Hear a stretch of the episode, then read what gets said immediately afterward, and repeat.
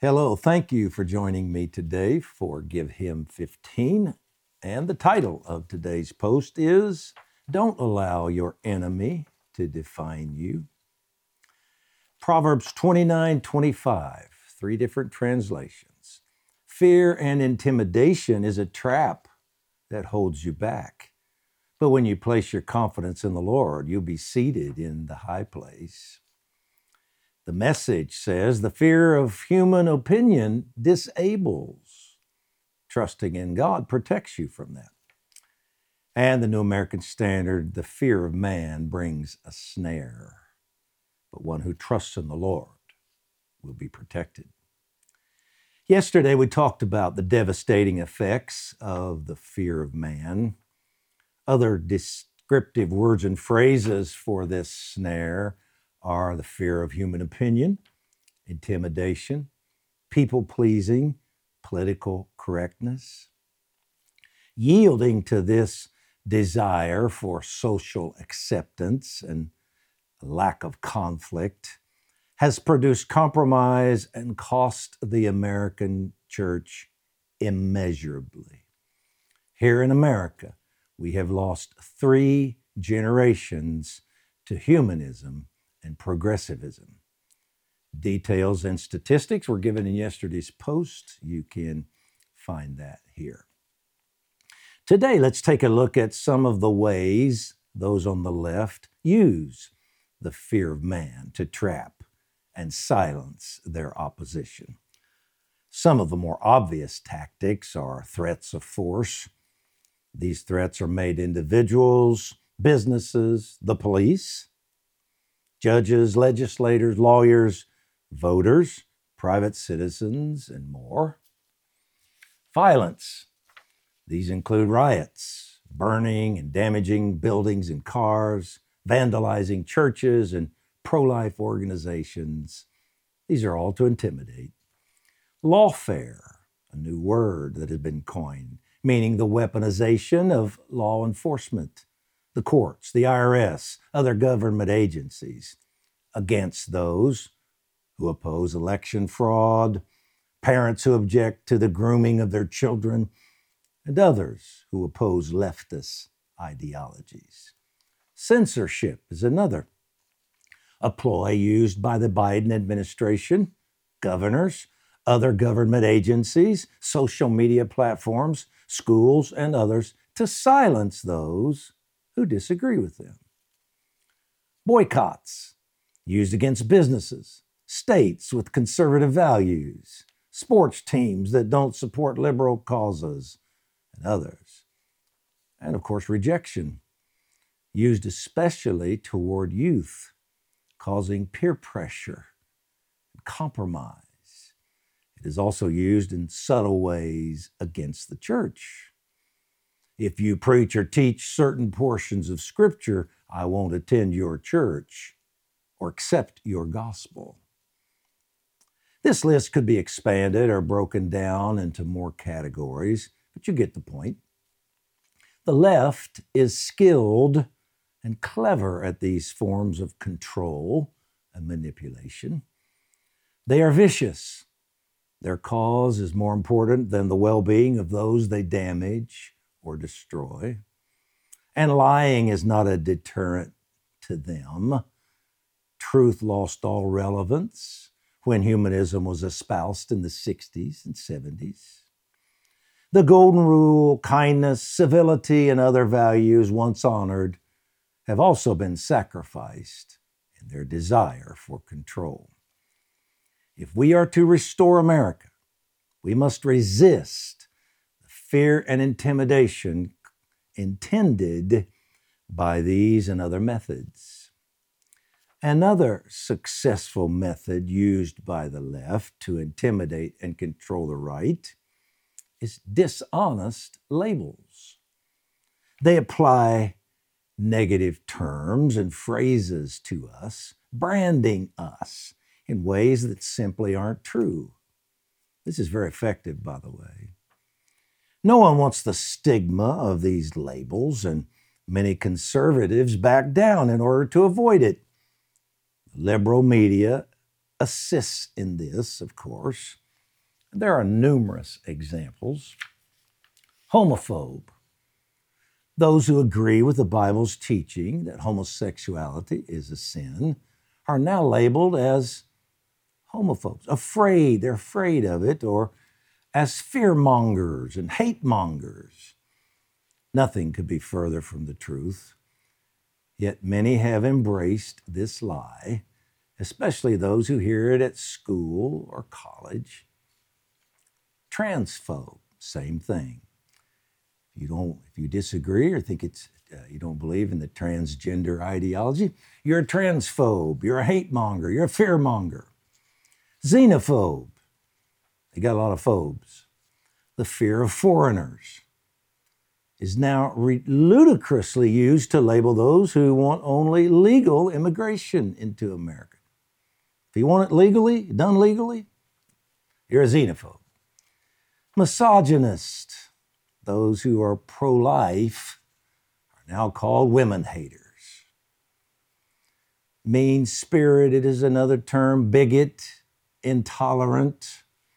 All of those labeled by the above terms we just mentioned are also referred to with these terms. In reality, however, the most giving, loving, kind people I know are Bible believing Christians.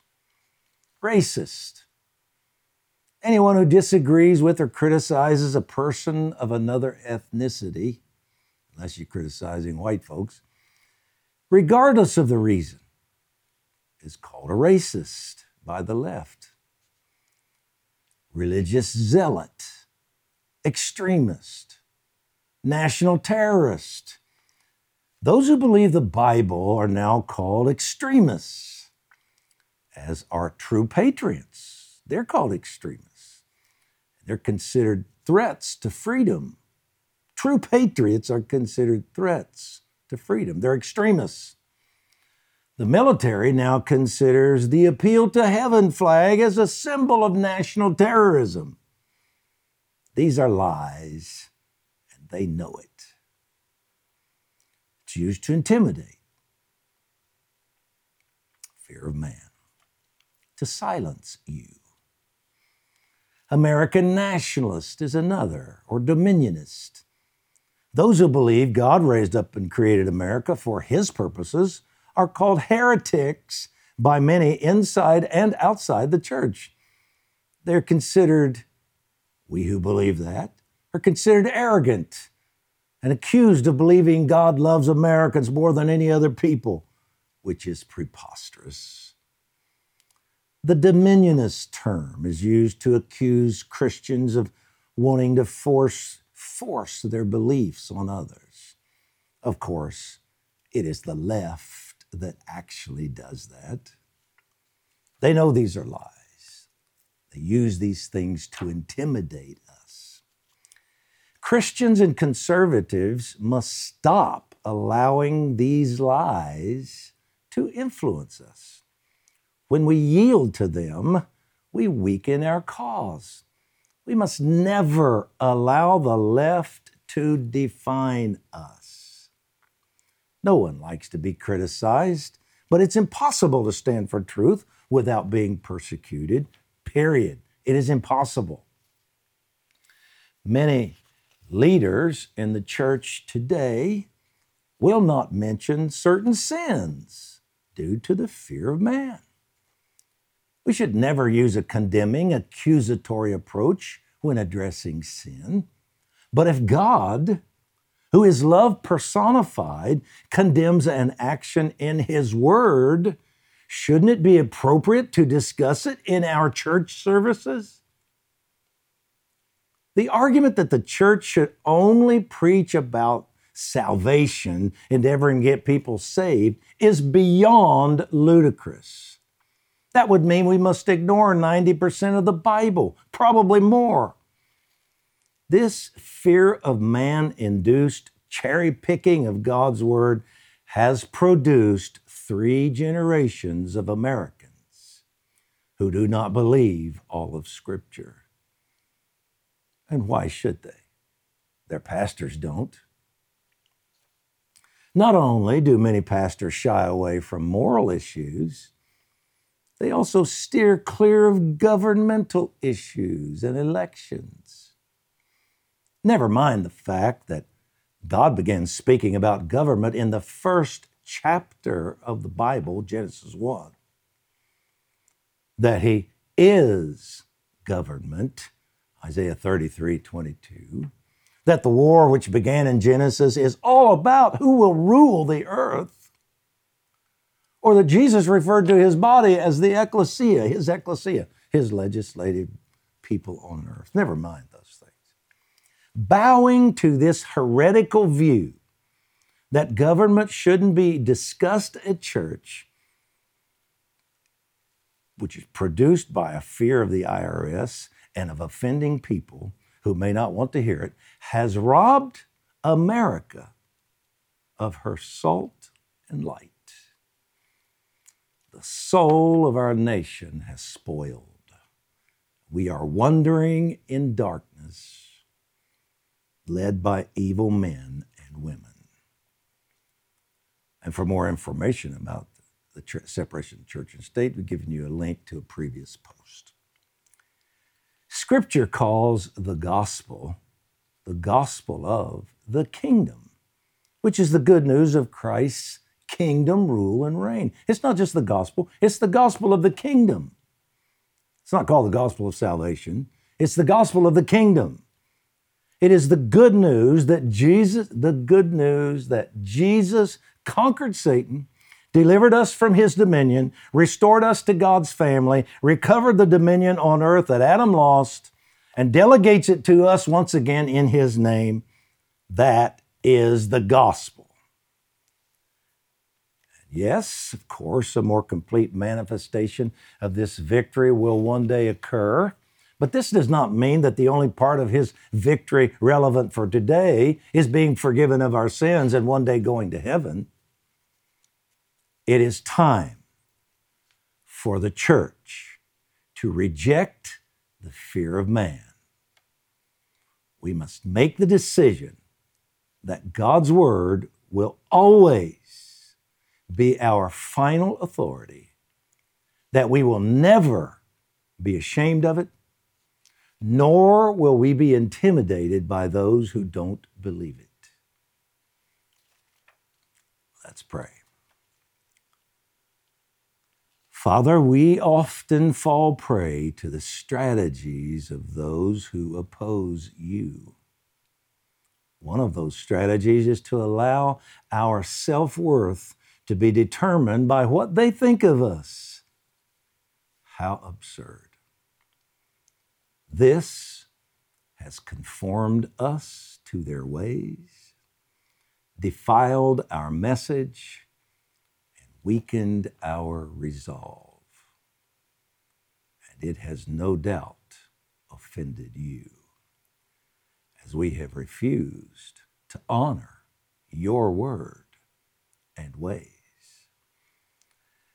Like Saul's Israel, King Saul his people, we allow the giants to intimidate us we ask you to break this spirit of intimidation and its fruit of compromise off of the church. Align us with your plumb line of truth, which never has and never will change. Cause leaders in the church to fall in love with your word again, all of it, to have a renewed allegiance to it Give us integrity enough to acknowledge how our neglect of your word has helped destroy our nation. Awaken us. Whatever it takes, awaken us. Shake, convict, release holy fire, pour out Holy Spirit. We need a course correction, a reset. Bring this, we pray. You have said America will be saved.